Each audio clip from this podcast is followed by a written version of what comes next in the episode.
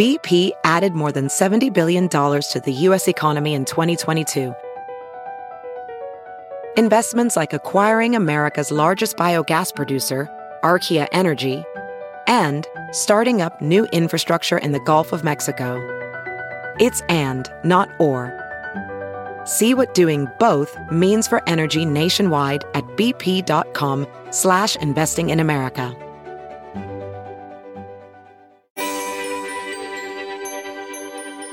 2018's hurricane season thrust itself upon the history books starting on Memorial Day weekend with subtropical storm Alberto. Then Hurricane Florence scraping North Carolina with flooding rains in September, and finally Category 5 Hurricane Michael destroying homes and lives along the Florida Panhandle in October. With all of these storms, meteorologists and emergency managers had to constantly work together to refine their communication to keep everyone in the storm's path safe. Today, I have two of those people at the top of their game Dr. Rick Knabb, the previous National Hurricane Center director and current Weather Channel hurricane expert, and Rebecca Moulton, Natural Hazards Planning and Disaster Response Meteorologist for FEMA. Today, we'll be looking back at how we did in 2018 and what we can improve upon as we start the 2019 Atlantic hurricane season.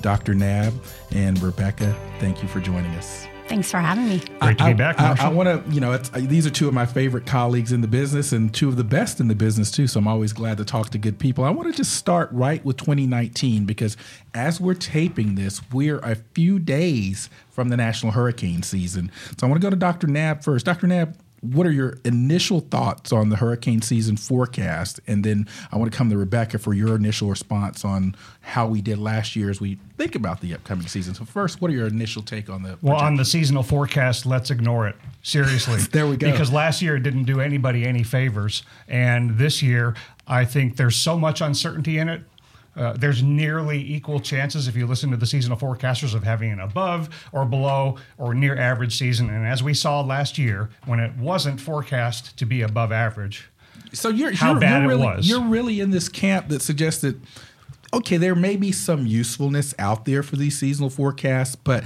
I mean, as we often say, it only takes one storm. So with where we are with the 2019 season, there's no sort of signal, as best I can tell. There's no clear signal, Yeah. largely because of the uncertainty and what El Nino is going to do. Right. But for preparedness and for readiness, you need to ignore the seasonal forecast because in any year, just like last year, you can have a really bad season where you live and in our country overall when the season is forecast to be average or below average. And the seasonal forecast last year had some serious inaccuracies. But I still fully support the pursuit of the science. It's all about how we talk about it and how it is messaged. I think last year, uh, overall, people got a little bit of the wrong message early in the season and and were were surprised by how uh, busy and bad it got. Uh, but again, it only takes one, and last year it took two uh, to drive that message home. So I'm, as always, this time of year.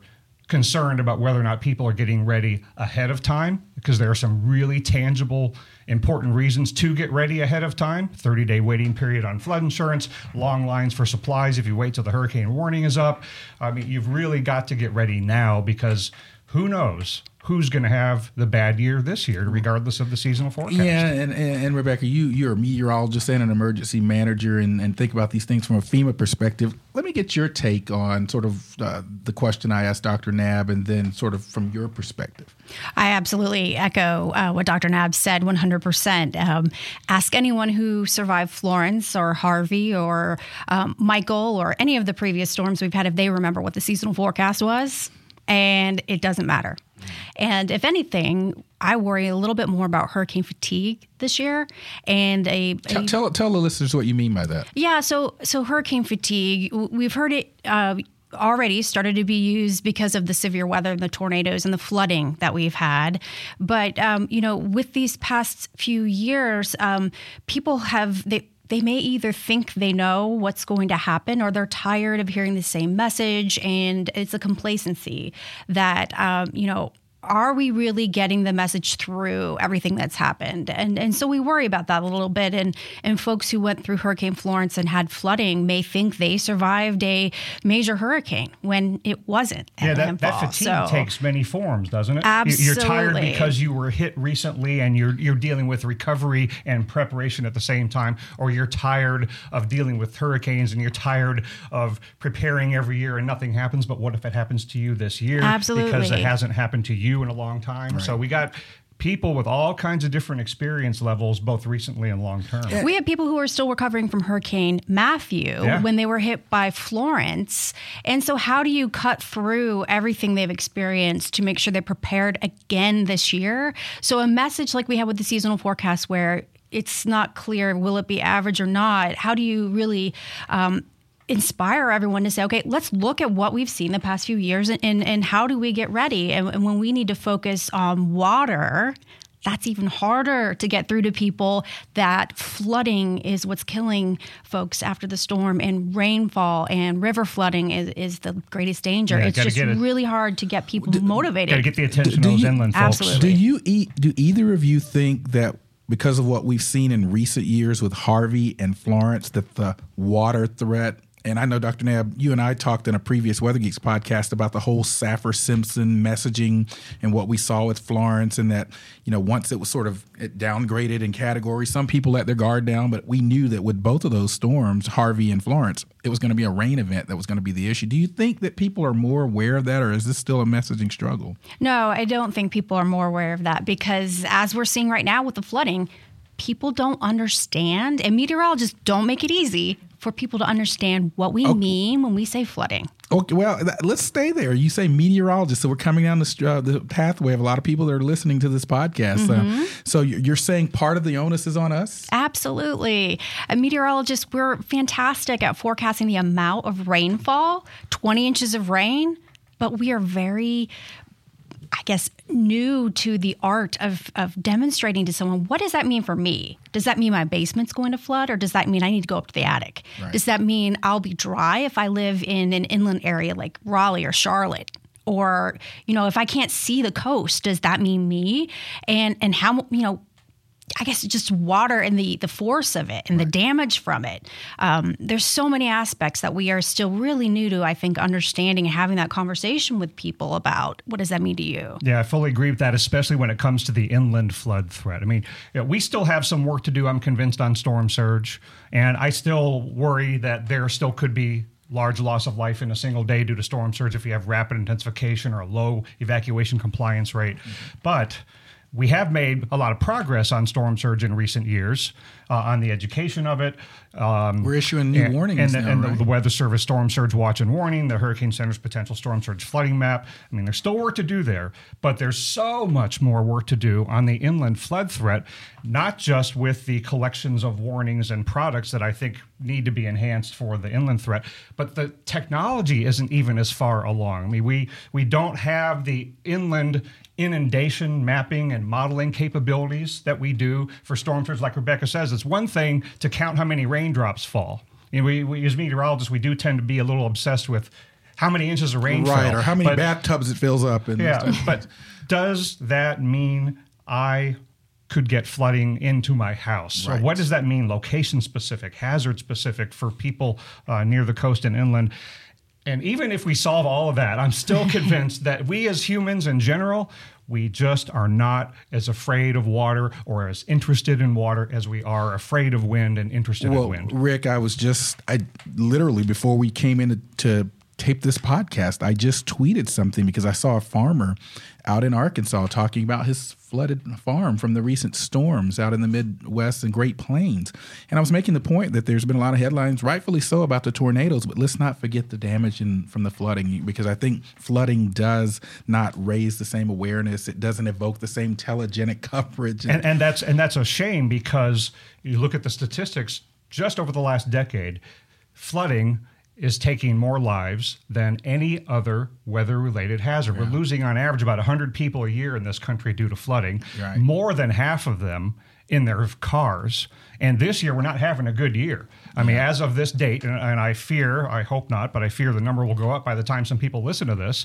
But uh, this year, we've lost way more than the average number of people in flooding, and the rate of the number of people dying in their cars in flooding is higher than yes. historical uh, numbers would show. So we're still not, uh, as a society, uh, taking water as seriously, and, and or we're not realizing just how dangerous it is uh, in light of all the wind related hazards that we're so much more aware of, it seems. We are talking with Dr. Rick Knabb, who is the Weather Channel's hurricane expert and former director of the National Hurricane Center, and Rebecca Moulton, the Natural Hazards Planning and Disaster Response Meteorologist for FEMA.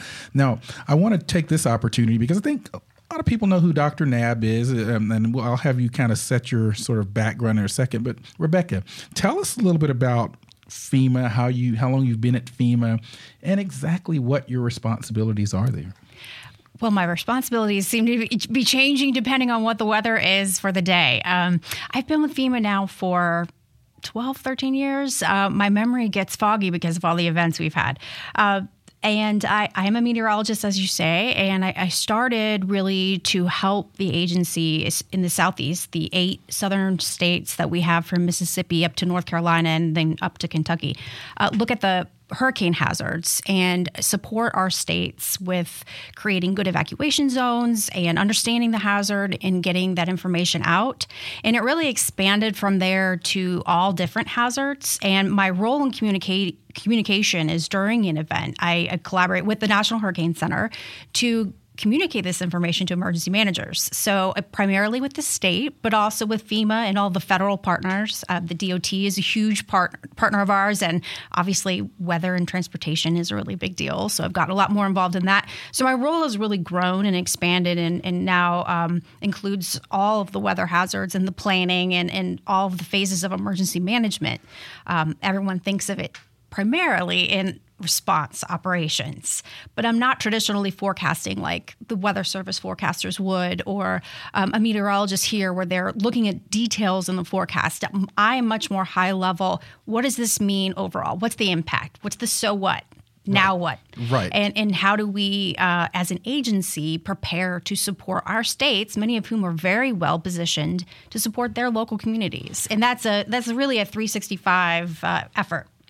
Now, I have worked with Rebecca for many years. Thought, we, we've crossed paths uh, many, many times, and primarily through uh, the Hurricane Liaison Team. Uh, at the National Hurricane Center when she would be deployed down there uh, when I was a forecaster and then later when I was a director. And, and I, I hope people realize how important that function is to have FEMA inside the Hurricane Center with a permanent presence that is augmented by people like Rebecca right. when their particular region, uh, as Region Four so often is, uh, is affected. And you know, Rebecca uh, helped me tremendously uh, when I was the director of the Hurricane Center, there was one particular hurricane situation where the we were we, she was getting concerned that uh, there were certain communities uh, that needed to be focused on to ensure they got the message uh, and uh, evacuated in a timely manner. And she she was my eyes and ears to that situation, and she uh, helped us uh, in the Hurricane Center and in the Weather Service connect with the state and local emergency managers. We all got on the phone and made sure we were all on the same page. And that is the kind of uh, action that is life saving. Right. And the partnership between FEMA, and the National Weather Service uh, is, is, very, very strong. But the Hurricane Liaison Team at the Hurricane Center is, is really a crown jewel of that. And uh, it facilitates a lot of really important conversations. You know, you talk about all the communication strategies we have, all the products we have, human to human conversation is really the core of what the Weather Service calls, rightly so, decision support services. When you're trying to make sure evacuation decision makers have all the right information in their hands, uh, all of us talking together, human to human, is what really makes that process work. Have you heard you can listen to your favorite news podcasts ad free? Good news. With Amazon Music, you have access to the largest catalog of ad-free top podcasts included with your Prime membership. To start listening, download the Amazon Music app for free or go to amazon.com slash ad-free news podcasts. That's amazon.com slash ad-free news podcasts to catch up on the latest episodes without the ads. And we are back on the Weather Geeks podcast. I'm Dr. Marshall Shepard from the University of Georgia, and I'm talking with two hurricane experts, and they come at this from different perspectives. And I, this is Weather Geeks. I want to geek out now.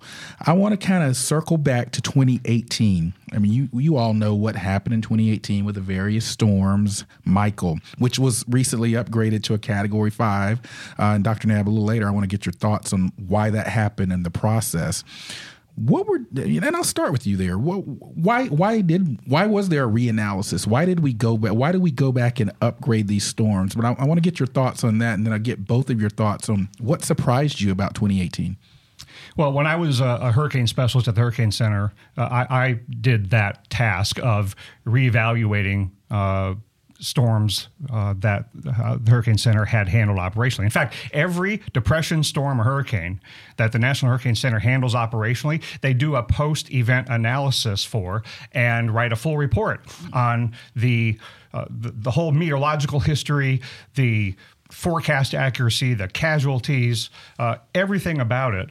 And uh, you know, I, I, had to do that for storms like Katrina, which was an extensive, high-profile uh, post-event analysis and a change in the category afterward. And uh, the the reason that that is done is because you have so much more information after the fact. You know, an intensity estimation in real time is one-sided. You have information up to that time. After the fact, you have all the information that comes in after that to provide more context and sometimes with the benefit of more time, more data, and uh, more careful analysis uh, you come to a slightly different conclusion. And that's commonplace. The Michael change, the Katrina change, those are just two examples among hundreds of times sure. that the uh, post event uh, intensity analysis has been different. Uh, the change in Michael, uh, people might not realize, is very, very small. It was only five miles an hour. Yes. It's just that some five mile an hour changes are more important than others. And it took it from the highest category four number that you can have to the lowest category five number but it, the have. messaging is but, the same, right? Yeah, and it doesn't change the overall outcome. It it but it's an attention getting change and it shows you that a high end 4 is just as bad as a uh, as a borderline 5 and if you read the description in the report it talks about how uncertain they still are because we still don't fully sample the winds in a hurricane. And we rate hurricanes differently than tornadoes. We don't rate hurricanes by the damage. Okay, nobody knew what the strength of Michael was based on looking at the damage. Right. And a lot of that had to do with storm surge, too. Right. It wasn't just the winds. Uh, it's done by all available wind observations. Um, but it does put Michael in uh, very unique and rare company of a landfalling category five in the United States. Uh, how many? How many? We've we've now we've had, yeah now we now we've had Michael, Camille, and the 35 hurricane yeah, and Andrew. So I thought it was four. So it's right. four. Yeah, that's what I thought. And um, and Dr. Knabb, I don't know if you saw um, Director all, Graham's yes. graphic. They all rapidly intensified yes, from a storm. all these yeah, all these Category Five storms were just tropical storms. Right. Seventy-two hours, three days before landfall. So we're talking about uh, in meteorological parlance something called rapid intensification or RI, and we've seen that with several of the storms in the last couple of years uh, in both in the Atlantic Basin as well. Yeah, so, and, and Rebecca, that prevent that presents some very serious real time absolutely. emergency management evacuation decision kind of situations because if you are currently dealing with a tropical storm I mean if you and I were at in the hurricane liaison team at the hurricane center and we're on the phone with the emergency managers we're saying this is currently a tropical storm and the exact forecast takes it to cat 2 or 3 how do we deal with the rapid well, intensification possibility? Well, That's and I, hard. And right. I want to come to Rebecca on this because, you know, one of the things I ask is what was surprising. I think for many of us, what was surprising, although we were watching it, is Michael. It really mm-hmm. did rapidly intensify. And as we all three know, the track forecasting is has progressed a bit uh, better than the intensity forecast. But you know, both of you know, but Rebecca, you know that there are people that say, well, I've got this category three threshold. I'm not doing anything unless it's a category three or higher. I'm talking about people that live in these areas. Right. But then you have a storm that rapidly intensifies to cat five, essentially. How do we message that? How do you, as a person at FEMA or just as a colleague, how do you think about messaging that type of when you know that there are people that say they're not going to leave unless it's Cat 4 or so forth? How do we kind of convey that impacts are more important than the number? I wish I had the million dollar answer know, to that. Um, but in in my world, that really translates to not just the hazards, but evacuation time and the amount of time because people will respond to major hurricanes, Cat 3 and above, and are more likely to evacuate. Your clearance time, the amount of time it can take for a community to leave, um, can jump in some areas of the country significantly from an entire day of daylight to all of a sudden you're behind the power curve and you should have evacuated yesterday. So those are the situations we try to prevent. So we work with emergency managers to look at scenarios. So if the forecast is for Cat 2, okay, what is that timing for Cat 3? How does that change? And and how do we incorporate that in uncertainty decisions so that we aren't trying to get people off the road when we're in the middle of the rainfall and storm surge is coming up over evacuation routes. And and you know sometimes those hazards can become before quite a bit before uh, landfall. Right. So we we really have to message that um, carefully, and a lot of that is done in the the off season, and the preparedness, and the education, and the outreach we do with emergency managers. Well, and, I, and that's one of the reasons I was so, um, and I, I I don't expect your want you to comment on this, but that was one of the reasons I was so concerned about the sequestration. I'm sorry, the shutdown uh, that we saw because I know a lot of things happen in the off season at the Hurricane Center, and and many of those people were idled, and so it's important for the listeners to understand that uh, there was no nowhere near hurricane season, that that really had an impact on some of the things that, that you just heard. Um, other things that surprised either either of you about what we saw in 2018 in terms of the hurricane season? I think we'd all be kidding ourselves if we didn't say everything. I, I the the forecasters at the Hurricane Center are world class, best forecasters, and I think collectively, jaws just dropped when we saw a storm like Michael. I know my stomach dropped when I saw Florence become what I, I knew would be a Harvey like situation. Right. I wasn't expecting that either. That mm-hmm. amount of rainfall, we keep increasing our rainfall scales and adding colors. And I just really did not expect to continue to see these types of impacts from storms. Yeah. I can't imagine that there's any meteorologist anywhere who isn't a little surprised that Michael got as strong as it did. Yeah, I was. Surprised. I mean, I mean, we were we were anticipating some strengthening, and you know, when it was forming in the Western Caribbean, there was a fair amount of wind shear. It wasn't the ideal environment exactly. for significant strengthening, and uh, every time we went through another forecast cycle, and we all saw reasons for uh, upping the intensity forecast, we had to keep saying, well, but plan for another category higher than that. And then they would get up to that on the next advisory, and then, oh, plan for another category. We were we were trying to catch up with it. That's the nature of the beast. The the the, the rapid intensification puzzle is so difficult, and intensity forecasting still remains a significant puzzle because look at how high the intensity forecast was for Florence compared to what it made landfall at.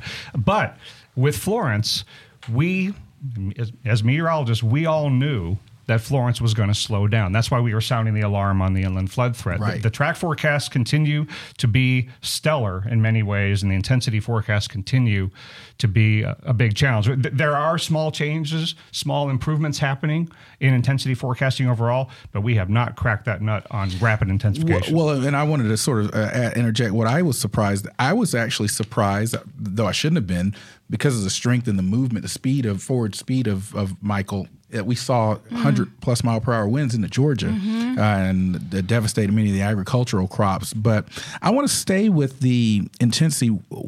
I think, you know, and either one of you feel free to chime in on this. Why is it that the hurricane track forecast and the models do are so much better than the intensity forecast? I mean, can you just give the listener sort of a 101 of why we've been able to make better strides with the track forecast? Track forecasting has to do with the large scale pattern. Uh, it's much more possible and feasible to observe and model and forecast what the larger scale patterns are going to do. And that you know the hurricane doesn't have its own steering wheel. Right. Okay. It's steered by the larger weather systems around it. Uh, intensity forecasting has a lot to do with that surrounding environment because wind shear and and the ocean temperatures and, and the, the humidity levels in the atmosphere can affect uh, intensification, but intensification has a lot to do with what's going on in the inner core, which is far more difficult we to have observe and right. to Exactly. model and to forecast. And that, what is going on in the inner core, is what made Florence and Michael, in opposite senses, difficult to to uh, get a hold on in terms of forecasting intensity. And most major hurricanes go through a rapid intensification phase but we just can't seem to get a handle on when the inner core is going to tighten up like that and you know what is going to be the exact timing and magnitude of rapid intensification and and you know michael showed why this is such a high priority forecast improvement need and has been for years. And that is you know it, it was i recall hard to convince everybody in the panhandle to evacuate. And the night before we're talking to the florida governor on television and we're I, i'm on there with him. We're both pleading together with people to get out. But what, what only seemed to really motivate people to go uh, uh, was the fact that it kept getting stronger and kept getting stronger. And you know a lot of people got out because they could in a lesser populated area uh, people got out the night before Right. uh, because it had gotten to, to cat 3 and then to cat 4 you know, so uh, if if we could forecast rapid intensification uh, it would save a lot more lives And I think we really owe it to uh, thank the hurricane hunters for Yes. their Yes. amazing uh, data collected continuously as Michael made landfall. It really saved lives. And Rebecca, I'm I'm interested in your take on this, though. You know, as much as we uh, are. Uh, wanting intensity forecasts to be better, and as much of a problem as rapid intensification is, we still had enough of an idea of the, the strengthening, and there was there were still the useful warnings and products for storm surge and the conversations with the emergency managers about the possibility of it getting stronger. And those storm surge products account for possibilities of a stronger Right. system. The system still worked, did it not? We, we still called evacuations in enough time for people to get out.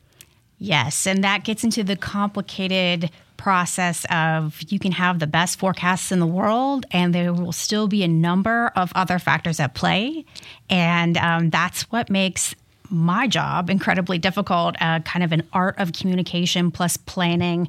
Working with our partners, Uh, as you mentioned, um, you know the face-to-face communication. I interestingly went back and looked since we've started using cell phones which arthur i think was hurricane arthur was the first storm that i can really tell that we started texting each other all the time and using social media mm-hmm. and you would think that that would really improve communication but our number of conference calls where we're talking to each other has gone up, not down. So, are we really pushing around more information and improving the outcome and helping people evacuate, or are we just pushing out more information? We have a lot more work to do on that front. Um, get to understand, I think, some of the demographics of that area. It was a different communication message that we needed. And a storm surge warning on the Atlantic coast for three feet means something different than a storm surge warning on the Gulf Coast to people. When they hear warning, they're thinking Katrina water and that's not necessarily what the forecast was. So there's a lot of communication challenges, and we really work to help folks understand those localized challenges. And the local emergency managers are the ones who really, really deserve the lion's share of the credit for um, working with their communities. Those those folks are heroes. Those women and men who call those evacuations, and uh, which is not an easy decision to make, and and then of course the responders, uh, and, and and all the planning that goes on for years to put them in that position, and you know you know FEMA and the Army Corps of Engineers and NOAA. Weather Service, mainly Hurricane Center, are, are part of something called the National Hurricane Program that puts all these tools together to empower and uh, enable and uh, equip local emergency managers with Yes. with some of the tools that they use for that evacuation decision making, and and again the hurricane liaison team, the Hurricane Center, you know, facilitates that at, at, a, at a broad level. And sometimes we get local, even from the Hurricane Center. So there's there's so much being done uh, that I hope the public realizes that. And that you know, my dream on the whole evacuation thing was that it was, is that every person in the public would boil it down to this: I know my evacuation zone. I know where I'm going to go and how I'm going to get there if told to evacuate. And when I'm told to go, I'm going to go. And know, I have flood insurance. and, And- yes, and- yeah, yeah, right. that, I was just talking about the evacuation question, but yes, the With- flood with flood insurance, insurance issue. too. That's that's another pillar of the Hurricane Strong initiative, right? Uh, but the public should have tremendous confidence when their local officials issue an evacuation instruction and should just comply. And uh, it's much easier to comply if you've planned ahead. And that's why we stress the preparedness ahead of time because you, you wait till the last minute. Uh, you're not going to know where to go or what to do if you haven't thought of ahead of time. Welding instructor Alex DeClaire knows VR training platforms like Forge FX help students master their skills. There's a big learning curve with welding. Virtual reality simulates that exact muscle memory that they need. Learn more at meta.com slash metaverse impact. And we are back on the Weather Geeks podcast talking with Rebecca Moulton from FEMA and Dr. Rick Knabb from right here at the Weather Channel and formerly the director of the National Hurricane Center. I want to pivot the discussion a little bit now. You know, you've, you've been touching on it throughout the discussion, but communication. We're in an era where our models are getting better. We have GOES satellites, we've got really good radar systems, but the communication, the social media, uh, this is something I was talking with Eric Blake about before we came in to do the taping. The social media era and hurricanes. Rebecca, what are your thoughts on social media communication and warning and messaging hurricanes? You know, I uh, so I have also a background in communication, which I thought was um, going to actually be a detriment when I got my graduate degree in meteorology and ended up serving me perfectly in my in my world that I'm in now. And it really boils down to I think meteorologists have to realize that they may be the scientific experts, but we are not experts in public communication. And I think it would be really helpful for folks to sometimes consider that and flip their point of view around because so often we want the public to trust us, but we don't trust them. Hmm. And Interesting they're thought. telling us by what they do or don't do or you know what information they consume what they think about the weather and it, weather is such a personal part of everyone's lives and we've seen a lot of the social science in our community come out that, to tell us things i'm thinking particularly about tornadoes but also hurricanes how people personalize and need to personalize the weather information in order to make the right decisions. And as meteorologists, we may have an idea of what we think is the right decision, but I see this a lot sometimes when meteorologists are sort of second guessing emergency managers. Why are they doing this? Why are they doing that? You may not be an expert in that field. And the more I think we can flip around our perspective and try to understand some of these, the more we will actually start to take some better steps forward. Social media, sometimes it can be people talking at each other. And I know there's a lot of meteorologists that talk about this that we all follow each other. Are we really reaching the public? And how do we connect with them?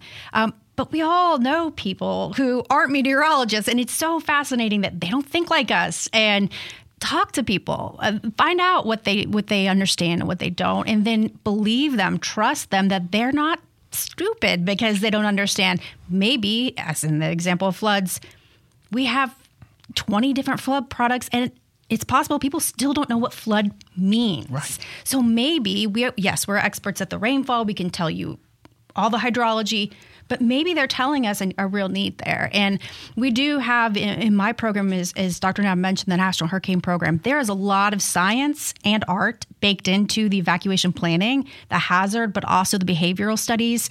Um, we look in, and try to understand why people did or didn't evacuate, how long it takes them to get there, what their needs are if they get to a shelter.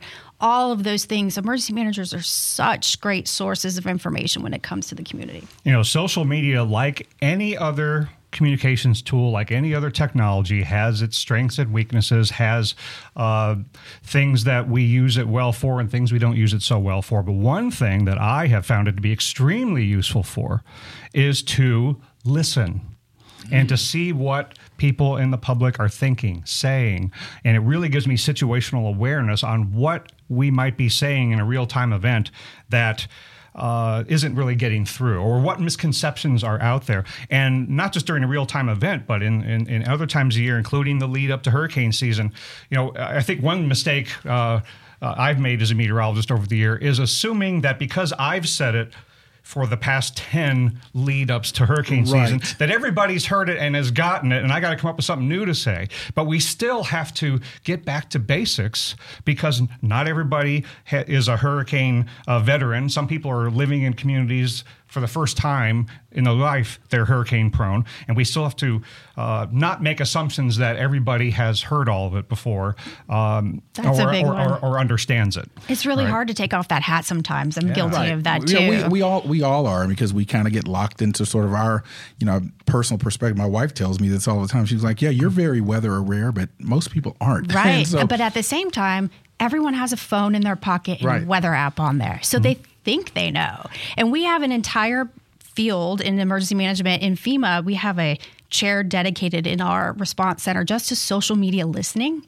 And we have hmm. crowdsourcing. And, and hmm. so that's such an important part, I think, of what we do, not to just, you know, assume that we know everything. And, and we as meteorologists aren't the only ones who are, are dealing with this challenge. I mean, the flood insurance issue, for example, is something that we as meteorologists, I think, are getting more involved in the discussion, and, and that's a good thing. We, we I don't think it's a good thing for meteorologists to just stick to the meteorology. Absolutely we need to at least be conversant Yes. and be aware of the issues that affect how people's outcomes are as a result of extreme weather. And flood insurance is a big part of it.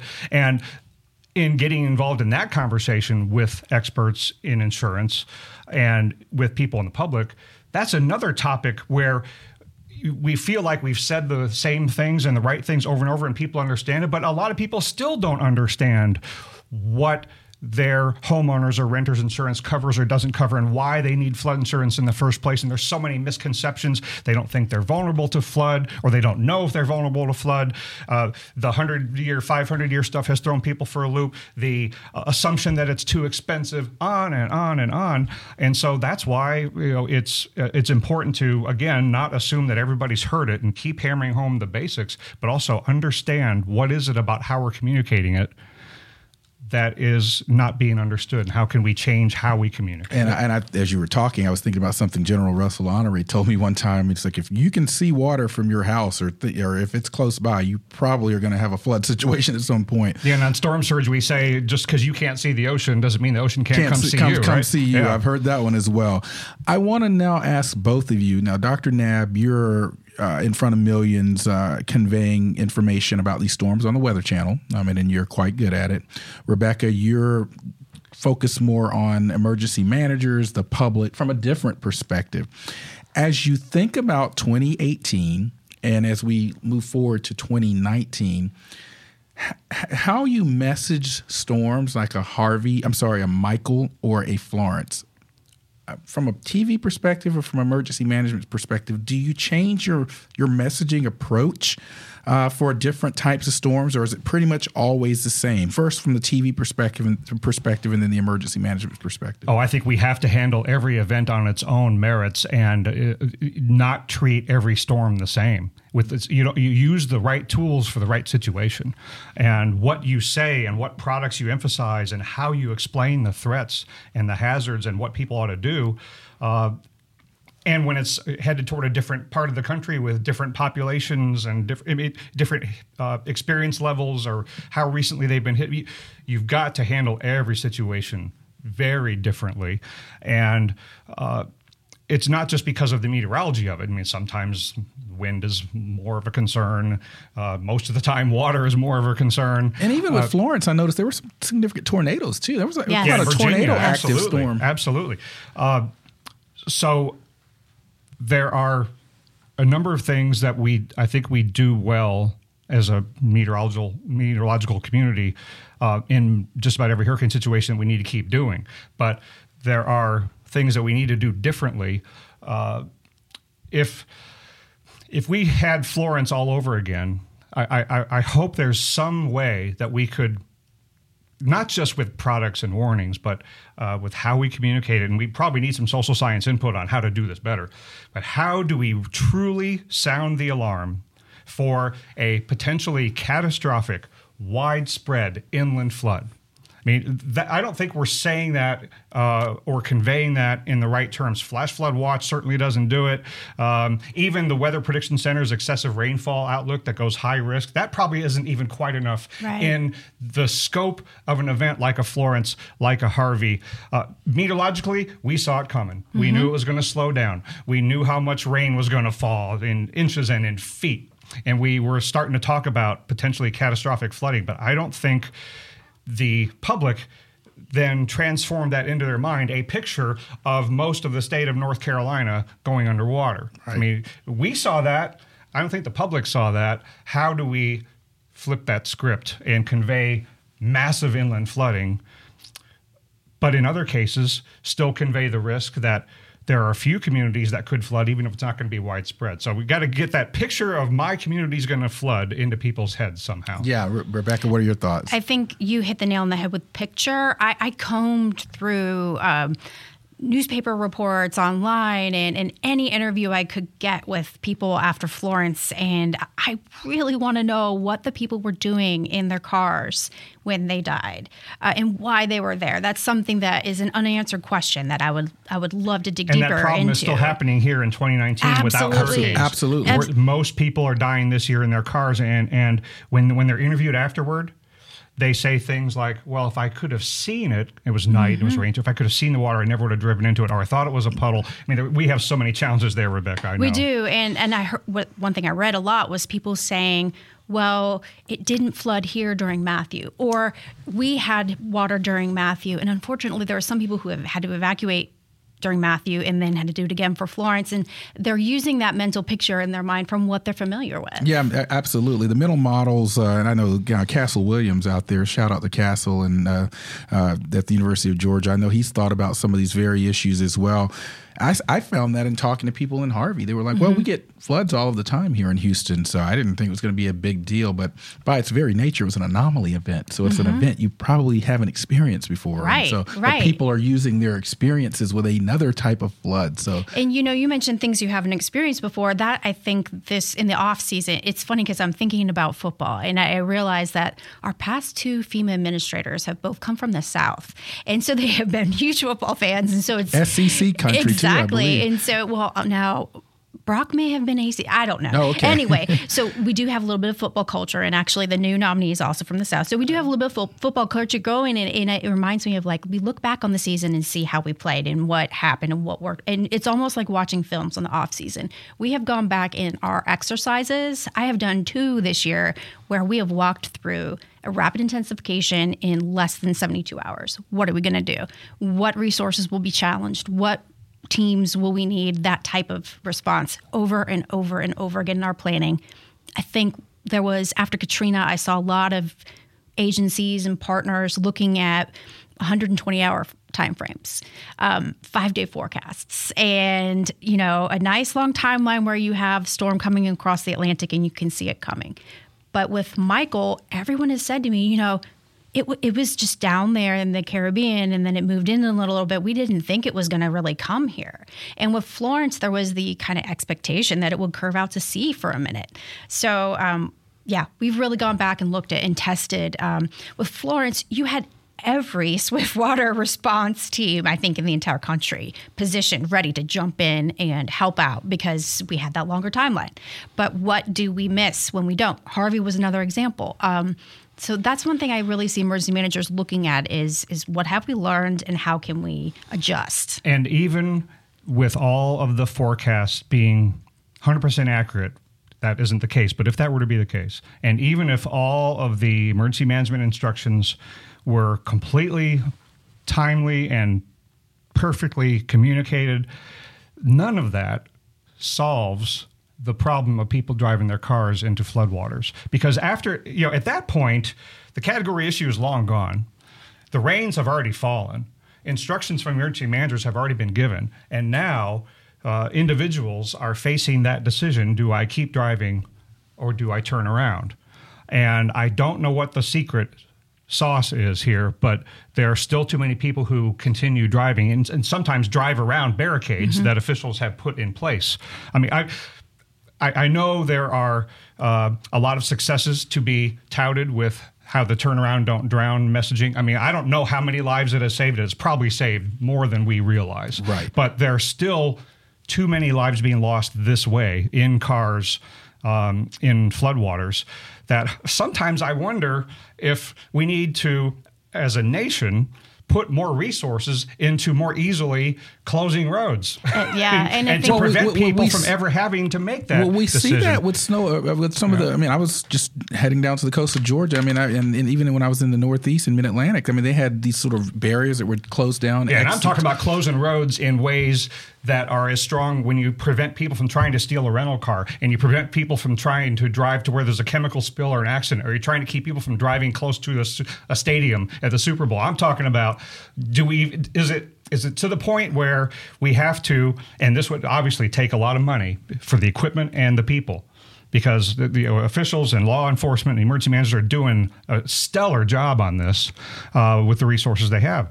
But do we need more resources to close roads in large numbers?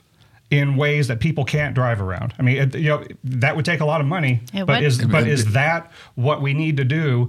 Because now it's not that we're losing a few lives this way. We're losing dozens of lives every year Yeah. this way, and we're losing people in flooding more than any other weather-related hazard. So that's why I think this deserves serious consideration to put some resources to. Well, and without the ev- evacuation orders in place, without the, you know, these are areas that may not have been expecting landfall at by any stretch. You have a lot of businesses that aren't closed and aren't going to close. Right. So are people driving to work because they have to? Yes, I mean there are these decisions that really people will weigh their sort of individual value propositions. I got to get my kid from daycare, Mm-hmm. Exactly. And we've heard that before. And so is the risk. I mean that, that risk of driving through. So th- there are complicated issues, but I think both of you raise key points here. So gonna get we- we- we've gone well, well past our, our time, but that's okay. That's the beauty of a podcast. So I'm gonna give each of you 30 seconds for your final thoughts. 30 seconds each. Start with Rebecca on 2019 hurricane season. What message you want to get out there? The past few seasons have been devastating, and we've all seen things that we thought were unbelievable. And I'm in the business of catastrophic planning. Um, so I think this season we have to be on our toes like we haven't been before because we just don't know. And we do know now that um, the unthinkable, quote unquote, is absolutely possible. Yeah. Don't just try to hope the problem away. Um, don't think it can't happen to you. If you just take that approach, it puts you in a position of weakness. Right. Because then you're letting whatever hurricane that does surprise you and come your way dictate your outcome. And that's the whole premise behind this Hurricane Strong initiative. It's making us strong so that whatever comes our way, we can deal with it. But that only happens, I'm convinced, if you plan ahead by finding out your evacuation zone and buying your supplies and updating your insurance and getting flood insurance and strengthening your home and figuring out who you can help. Uh, because if you wait until the last minute, It's too late. it is too late. That's where we have to end it. Before we do, though, I, I know both of you are on social media. Where, where can people find you on social media, Rebecca? My handle is RCPMWX, which is my initials plus weather. That's pretty simple. Okay, and Rick. I'm primarily on Twitter, Dr. Rick Knabb. Okay, so make sure you follow both of these folks, particularly as we get to June 1st and start the Atlantic hurricane season. And that's where we have to end it. Thank you both for joining us. Thanks, on the, Marshall. Thank you. It was a really great conversation. And I'm Dr. Marshall Shepard, and we will see you next time. Or uh, also make sure you're not only listening to the podcast, go out there and follow it on those various podcast outlets like iTunes, Stitcher, and whatnot. We'll see you next time.